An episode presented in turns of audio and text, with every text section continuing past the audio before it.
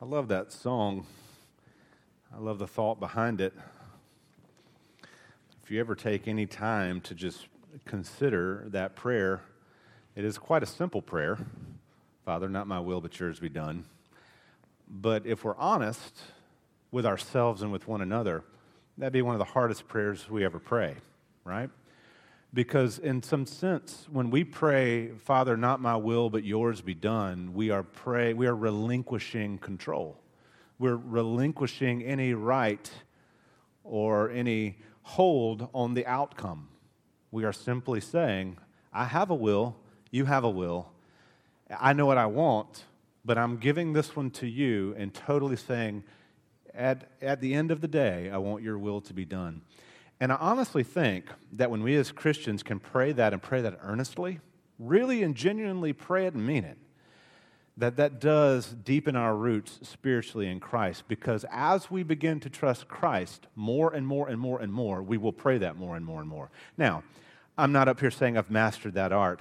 Uh, I love to think that I hand things over to the will of God, and when things are going swimmingly, I, God's sovereignty is beautiful to me. When it's hard, when we look at things happening that we can't really explain or we don't understand why, that's not, it's not fun to pray, not my will, but yours be done. But, beloved, could we get there as Christians who are being transformed more and more into the image of Christ? The goal is to get to that spot. Not to laugh at grief, not to laugh at hard things, not to tell people, don't bother crying because God is in control. No, that's not cool. Don't ever say that to anybody but it's this it's relinquishing this hold on something that we can't control anyway to the one who can. And that ministers, that song ministers to me so much. It's just this constant reminder to come back round to that truth. Please open your Bibles up to 2 Timothy chapter 2. There we, we resume our study this morning. We will finish chapter 2 today, God willing. These last little paragraph in chapter 2, as you know, we've been looking um, at we started at some point earlier looking at what it means to be a, a good soldier of Christ and then looking at what it means to be a worker approved by God and, and being someone who's uh, honorable and who's used of God in honorable ways for honorable means to bring honor and glory to Christ. And we're still in that vein. So we're still in the vein of what it means to be an honorable man or woman of the Lord, to be useful for God and His kingdom for His glory this morning as we're looking at the paragraph before us because Paul is still kind of articulating to Timothy. So, if, if we're going to be honorable, if we're going to be truly people who are used of God, vessels of honor uh, that bring glory to God and, and help, help uh, lay down precepts and, and good ideas and good philosophy for people to live by, then this is how it has to happen. These are, these are things that we have to do. So, in other words, though we're saved by grace through faith, there are still things we have to do. There are still things that we have to accomplish, that we are still duty bound as Christians, obligated to live and be, to live in certain ways and to be and do certain things. And so that's kind of where Paul is this morning here in 2 Timothy chapter 2. We're looking at verses 22 through 26 this morning. So please now turn your attention to the scriptures themselves. Beloved of God, this is God's infallible, inerrant word. So flee youthful passions and pursue righteousness, faith, love, and peace, along with those who call on the Lord from a pure heart. Have nothing to do with foolish, ignorant controversies. You know that they breed quarrels. And the Lord's servant must not be quarrelsome, but kind to everyone, able to teach, patiently enduring evil, correcting his opponents with gentleness. God may perhaps grant them repentance leading to a knowledge of the truth. And they may come to their senses and escape from the snare of the devil after being captured by him to do his will. So, into the reading of God's word, may he add his blessing. Please pray with me. Father, your word is before us, and I pray now that you would use this time to draw us in deeper, to draw us in deeper, Father, to the truths of Scripture that our lives may be more and more in line and congruent with Jesus.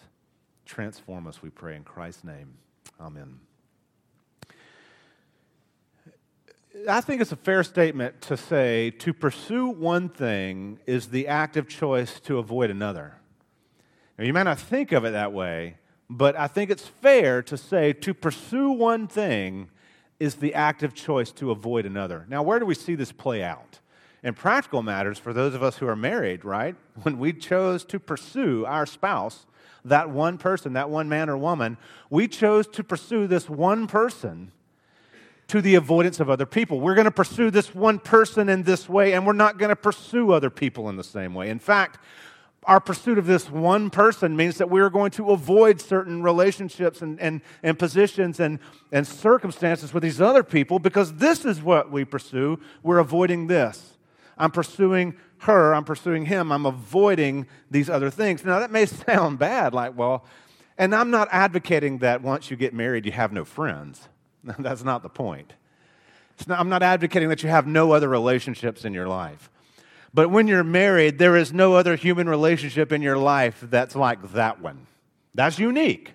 That's, that's a special bond between you and one other person where you are agreeing, we just talked about in our, in our adult Bible hour, you're agreeing to walk together in a very meaningful way. And so, what that means is, is you're not walking with other people in that way.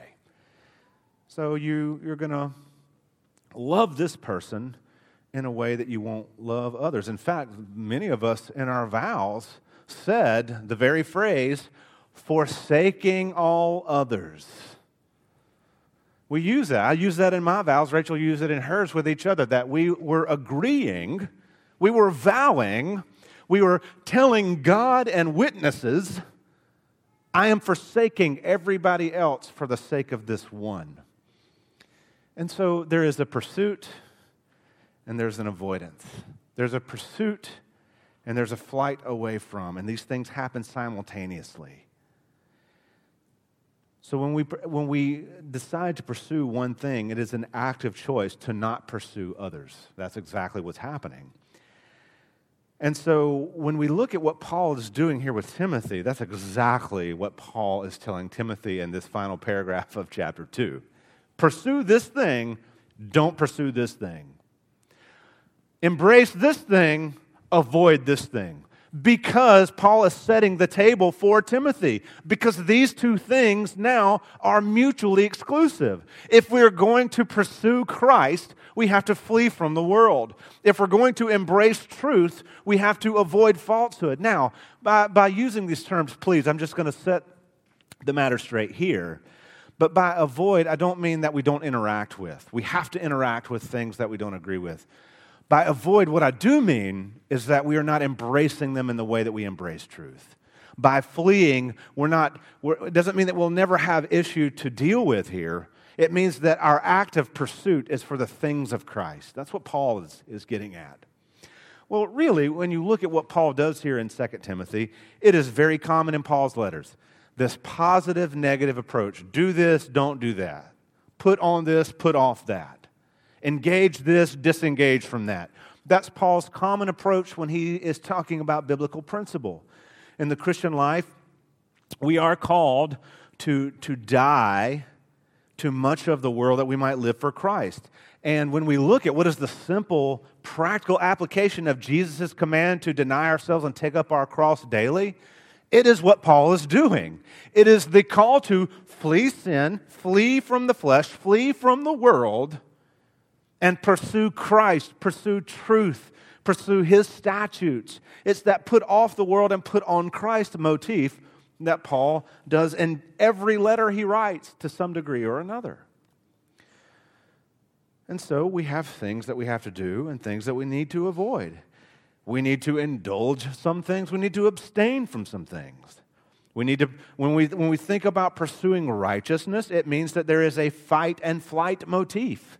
This doesn't become mutually exclusive like it does sometimes in psychological terms.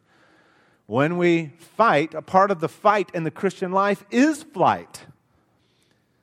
Right? So, part of the fight in the Christian life is fleeing from the things that would become obstacles to us in our faith. And part of the fight, the active And, and a part of the flight, rather, is fighting for truth in God's kingdom, stepping away from what is false back into what is true. We need to keep that paradigm before us. It's so valuable. Because here's the thing when we pursue righteousness, we need to fight, we need to flee, and we need the wisdom of the Holy Spirit to guide us to know when to do what. Because here's the problem I think sometimes as Christians we're so quick to flee when we should fight. And sometimes we're really ready for the fight when really we should take a step back in flight.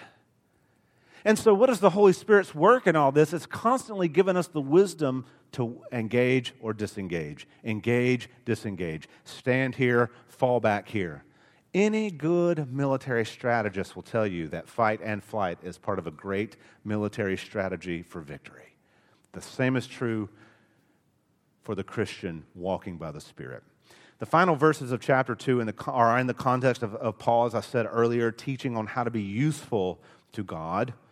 And so, the basic trait of all Christians is that we are actively pursuing the righteousness of Christ. When you read pursue righteousness, when you read that pursue righteousness, is he writing to Timothy? Yeah.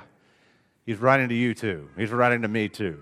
That is the prescription for Christianity 101. What does it mean to follow after Christ? Well, at the very least, what it means is that we pursue righteousness. We'll look at that in more detail here in just a moment. Because when we pursue righteousness, beloved, it has implications for what we believe and how we live our lives. The pursuit of righteousness will impact what we believe and how we live our lives.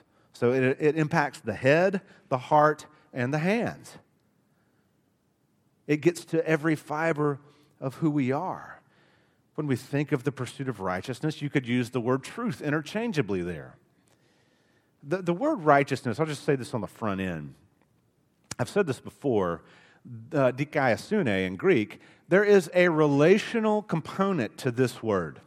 So often people just think that it means morally pure, and it does. There is there's a moral purity that comes with the word righteousness in the sense that God is righteous, so he is morally pure.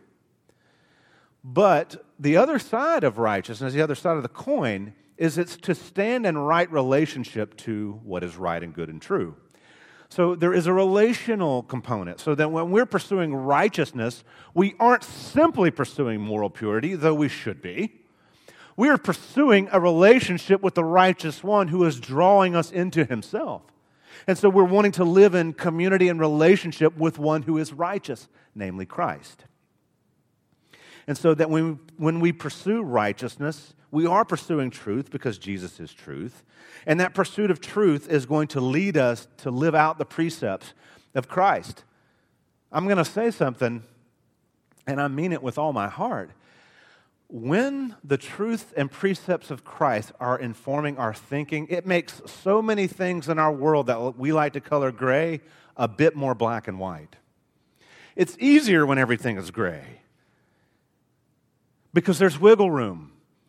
But the precepts of Christ make certain things so black and white that we can't get away from it. Yeah, the issue of our day, the sexual ethic. What has culture done? They've taken sexual ethics and they've taken an eraser and they've gone over all the black and done this so that now everything is gray and everything is questionable. It's not.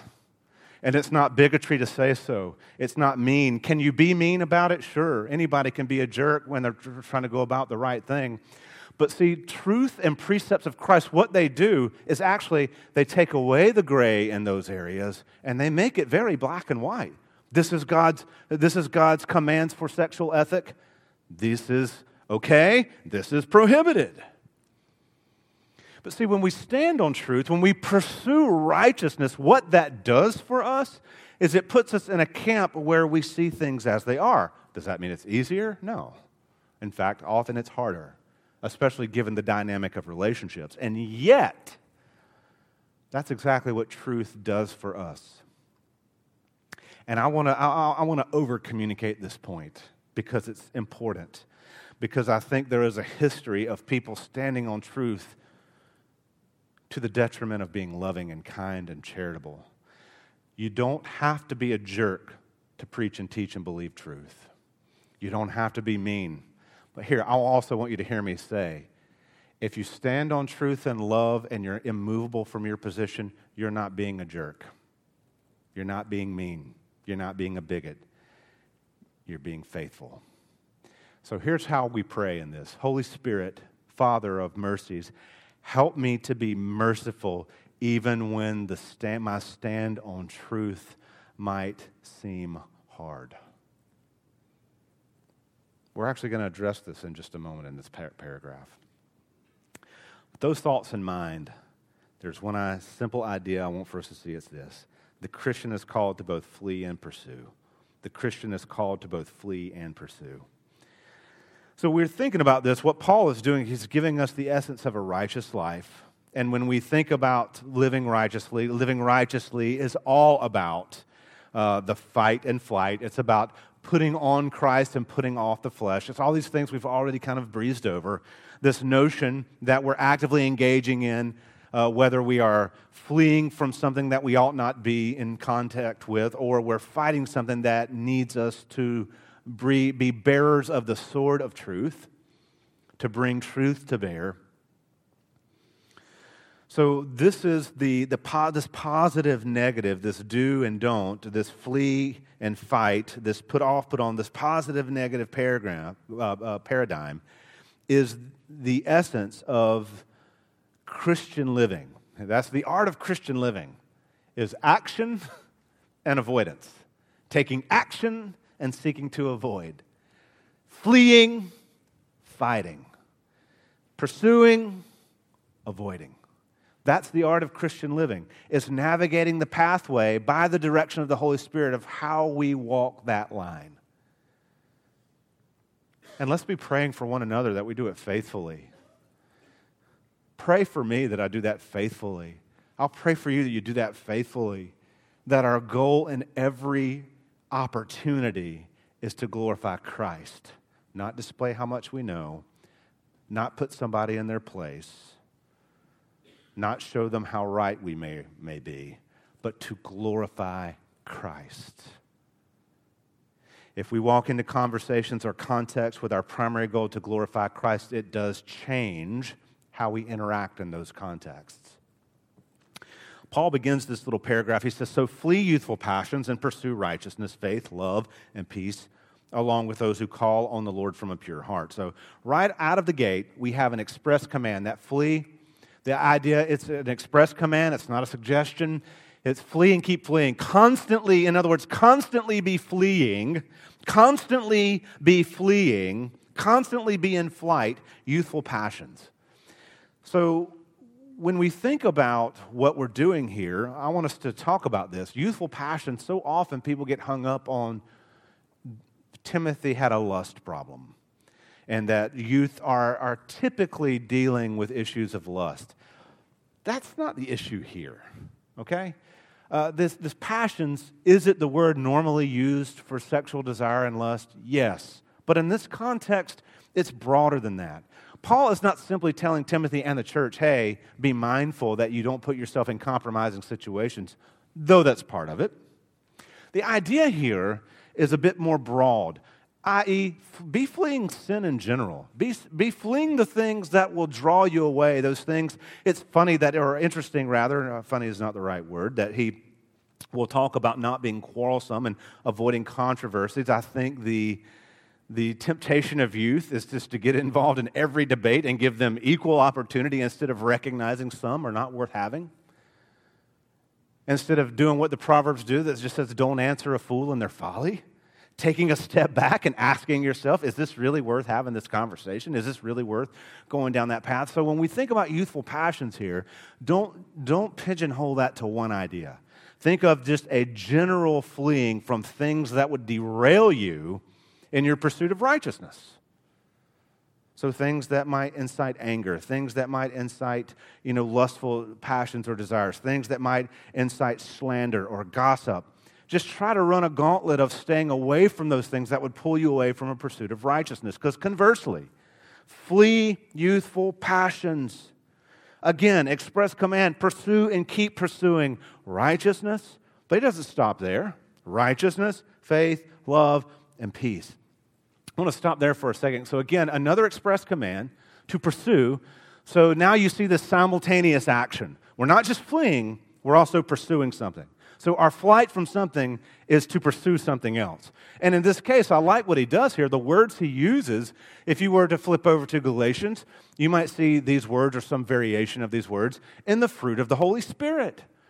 What is he what is what is Paul instructing Timothy to do? To pursue the things, and we as the church are to follow this, to pursue the fruits that are cultivated by the indwelling spirit. Because if we are not fleeing sin and seeking to live as honorably to the Lord, we're going to indulge it. We're going to indulge the flesh.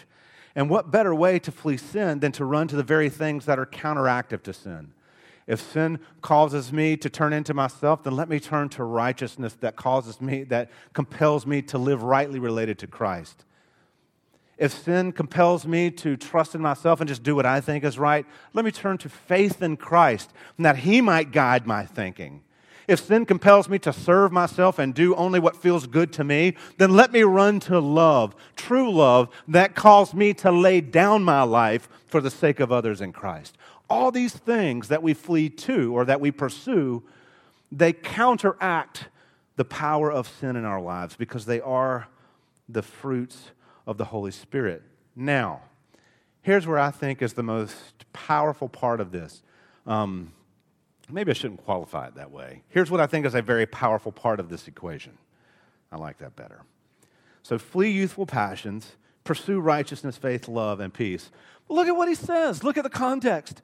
Along with those who call on the Lord from a pure heart. Don't you love how, when he's talking about your flight, and your pursuit, he puts it in the context of community. You don't do it alone. You don't isolate yourself.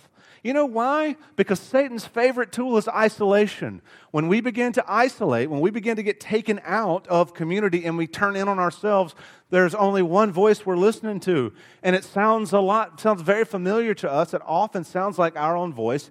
And this is the work of our enemy working lies into our minds and hearts. And we're all susceptible to that. So when we're fleeing and when we're pursuing, that is to be done in the context of community. We need to be fleeing and pursuing with other people. For accountability, for one, but two, because it lightens the burden. Why do you think he gives this qualifier from a pure heart? It's interesting. The word there in Greek is the word we get our word cathartic from, or catharsis. It means clean, it means pure. I love that he uses this pure aspect because there's some hint of morality there, right? You can't, you can't look at that and not think people who are seeking the same type of, uh, uh of moral ethic as you are. But there's something a little bit deeper going on here. From a pure heart, that pure heart there is those who are purely devoted, singular in devotion, those who are genuinely committed to Christ.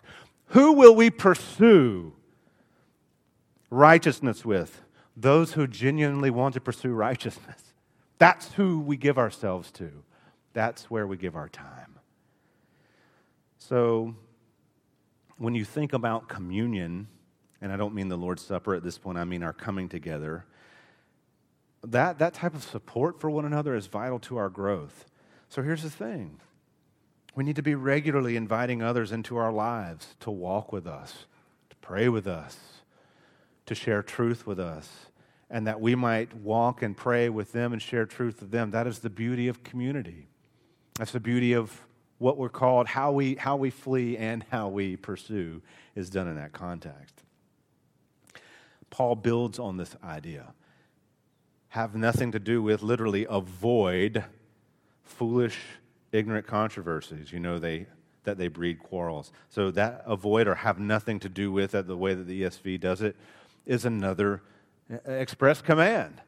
Avoid and keep avoiding. Don't avoid foolish controversies for a minute and then get involved with them. You should always avoid them. That's what Paul says, and it's interesting here Um, uh, because I think we can link this back if you, if you let your eyes gaze up to verses 14 and 16. Paul has already made a similar statement about not debating uh, myths or, or silly word or word debates and all those other types of ignorant controversies.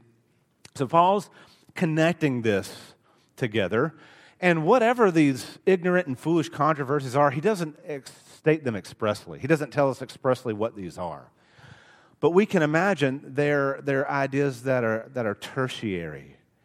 Um, if I could put them in modern worship war conversation, people arguing over which music is biblical and and that I've actually had guys that I went to seminary with said if you sing hymns, you're in sin because they're man made. If you are not singing only psalms, you are sinning before the Lord on worship. And people would argue about it. Beloved of God, he's wrong. And that's a foolish controversy. To, I actually one time said there are people dying in the streets, and you're arguing over whether we should sing Amazing Grace. I mean, we're talking about Amazing Grace. Um, and so there are, there are ways in which we can get sucked into controversies. And, and, at that time, maybe it was genealogies. I know that's one thing that's present in Jude and in other books of the Bible where people would try to link themselves to people of the past. And so they would get involved in these controversies about genealogies. We don't have to pinpoint exactly what Paul means to understand. And what he means is these arguments that are not life giving, they don't lead anywhere. What they lead is people walking away angry or upset, and one person smug thinking they're right, and one person smug thinking this guy's an idiot. One person, you know, thinking that they're gonna they're gonna shed light for all you ignorant people on what is the true way that we understand this, and those things just are not helpful. Are there times where we have to get firm for the truth and argue for it? Yeah. It's not every time, surely. And those times where we have to gird up our loins into those conversations should be the exception and not the rule. We've heard it said, I know you've heard it said, you're not going to quarrel or argue anybody into the kingdom of God, and you're not. You're not. I was not won by arguments, and I'm sure you weren't either. I was won by someone adequately expressing the love of Christ for sinners, and that's what won Brad Williams. And that was a pretty tough nut to crack. So we avoid these things. Those quarrels, they lead to fleshly anger, away, they lead away from God. That's what Paul's point is. Have nothing to do with them, ignore controversy. I mean, have nothing to do with ignorant controversies. You know, they breed quarrels. And then he adds to that, and the Lord's servant must not be quarrelsome but kind to everyone, able to teach, patiently enduring evil, correcting his opponents with gentleness. I want to stop right there. And the Lord's servant should not be quarrelsome. Now, it's interesting here. By using this phrase, the Lord's servant, it's almost certain that Paul is talking about Timothy and most anyone who would be a teacher of the word. So he's using this, the Lord's servant here, in kind of a, a quasi technical way. So the person who's going to be in a position of authority to do the correcting, right? That person must not be quarrelsome. The Lord's servant must not be quarrelsome.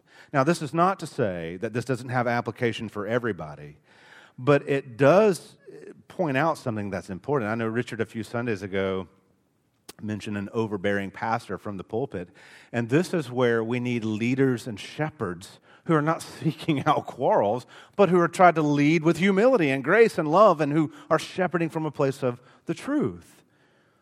Of course, the broader application is, is that none of us should be quarrelsome. None of us should. We should all be loving and kind and, and charitable. We should all be patient. And uh, it's interesting that he mentions that word there. He says, uh, and the Lord's servant must not be quarrelsome, but kind or gentle to everyone that he should be able to teach, that he should patiently endure evil. In other words, he should be an emulation of Christ. And that able to teach, let's talk about what that is and isn't, right? When he says he should be able to teach, he is not saying he should be dynamic. When he says he should be able to teach, he is not saying he needs to be the most eloquent and polished. What he is saying is that this one, the Lord's servant, needs to have the capacity to explain the precepts of truth in such a way that people can understand them. If he's dynamic, praise God. That's helpful. If he's eloquent and polished, that's great. But being dynamic and being eloquent are not the equivalent to being able to teach. There are plenty of dynamic, eloquent people who are occupying pulpits on this very day who have no business being there. So it's this notion that he is able to teach the word in a way that people can understand. But he also says that he's patient, that he's patiently enduring evil.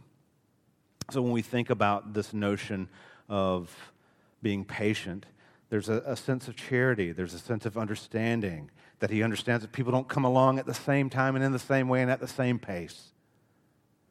Because quarrelsome people see they're mean, they tend to be divisive, they tend to lack compassion because they're just trying to win an argument. That's the very opposite of what it means to be patient and evil and understanding, seeking to love people well so we're talking about patient. There's this idea that I'm willing to display charity. I'm willing to display love. I'm willing to watch and wait and know this is not up to me. This is the Holy Spirit's work. I get to be a vessel. And this is true of pastors and anybody who does life with anybody else. Oh, yeah, we live in a culture that has taught us that results are key results, results, results. And sometimes the slow growth where results come sparingly and slowly are the best. In fact, I'll say often that's the best. That produces the sweetest fruit. That produces the genuineness that we look for in Christ. But he says, patient in evil, patiently enduring evil, he says, correcting his opponents with gentleness. So when we think about this, we're, we're, we're looking at things that Jesus displayed in the incarnation, the very things that Jesus displayed. He looked at how he dealt with his disciples. It was patience, complete patience. So, this is a sense of faithfulness that we get back to the heart of the pastoral epistles. This is that theme of faithfulness that's woven all the way through there. How are we faithful? I love that he mentions here in this context correcting opponents with gentleness. Paul is not saying, Timothy, opponents may come up. Paul is saying, Timothy, opponents will come. And when they do, how we correct them is of valuable or is of great importance. So that when we correct opponents, that's going to be necessary. And here's the thing here's the thing this is the thing I think is most uh, poignant for our time engage and don't run away from it. Don't try to back out of those tough conversations. Don't try to back away from those tough topics. Don't try to back away from the things that you know may be a bit controversial because of the position, but engage and engage gently. We don't have to come in with a hammer. I know sometimes we, uh, we get flustered. If you're like me, I'm a passionate guy. And when I feel passionately about things, those passions can rise up. It's one reason I pace up here. I think if I stood still, I'd explode. But this is where we have to yield to Scripture and not personality type to say correcting opponents is necessary. It has value in the kingdom. It has to be done, but it needs to be done with gentleness. Being mean is never a good option. Hey, are we going to blow it from time to time with people? Yes, I have. I've done that. I've let, I've let my passions get the best of me, and I've blown it. And yet, here's the beauty of repentance and humility to be able to own those things and say, I blew it. I got upset. Here's what I was trying to say. We may not win them at all, but humility and gentleness and kindness goes a lot further than not being that way. So that we repent and we move on. The goal of correction, Paul lays it out very clearly here. The goal of correction, God may perhaps grant them repentance leading to a knowledge of the truth. What is the goal of, of any sort of correction? It's got to be repentance. It has to be. If we're just correcting to show them we're wrong, that's wrong. If we're just correcting for some other fleshly reason, that's wrong. The goal of any correction is always for us to come back around to the truth, to see people turn. That's what he says here to come to a knowledge of the truth. So the goal of correction is repentance, repenting away from what is false to what is true. It's always going to be the goal. And if that's not our goal, we need to step back and ask forgiveness and ask for grace for that to become our goal is to see people repent. Because what happens in repentance? When we walk in repentance, what we're doing is we're turning from our flesh, we're turning from the world, we're turning from sin and the devil, and we're turning to truth, to embrace that truth so it does change how we think and how we live. And that's powerful. It's a powerful reminder that repentance is meant to put us back on the pathway toward truth and away from what is false.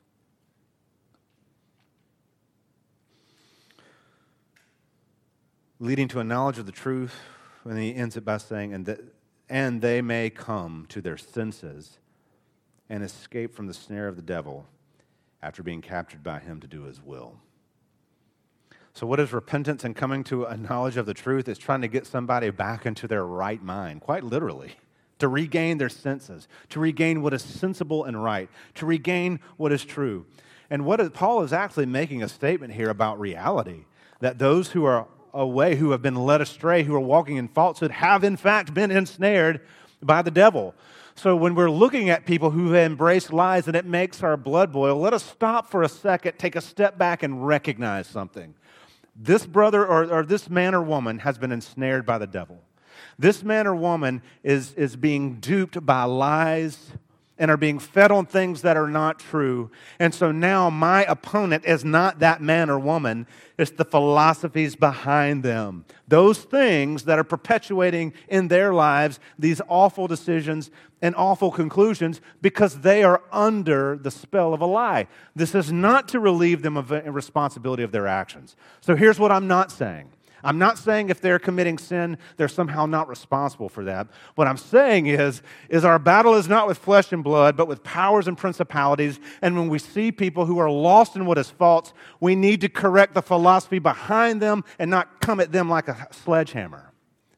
It's easy to get after people. That ad hominem attack is so common, that's to the man, to just attack the person without thinking about there's an idea behind there.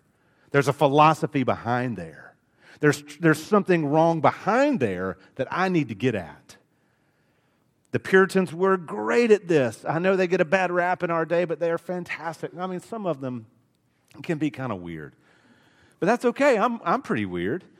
Um, but they were great at saying, what is, the, what is the sin behind the sin? They were so good at examining that. What is the sin behind the sin? What is the philosophy behind the sin. And, beloved, if we can start doing that, this is not just true of pastors, this is true of all of us. It's bringing people back into the realm of truth.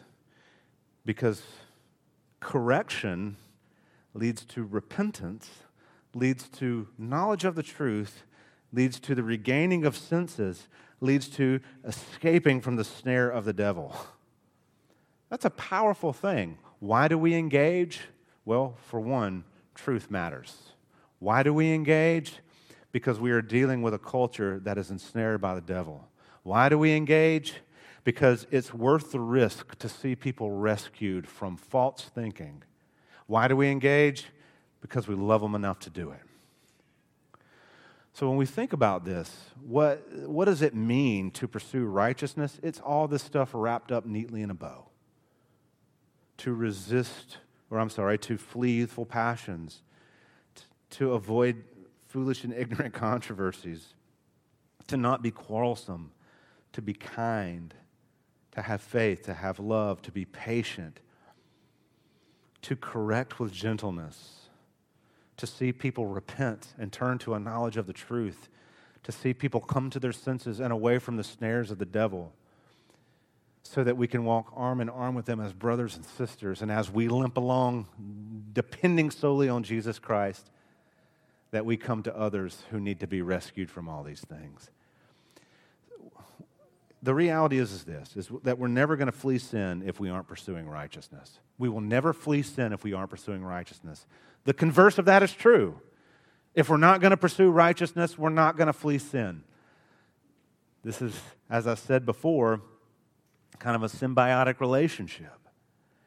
So when we think about the Christian life, it's a constant flight and fight.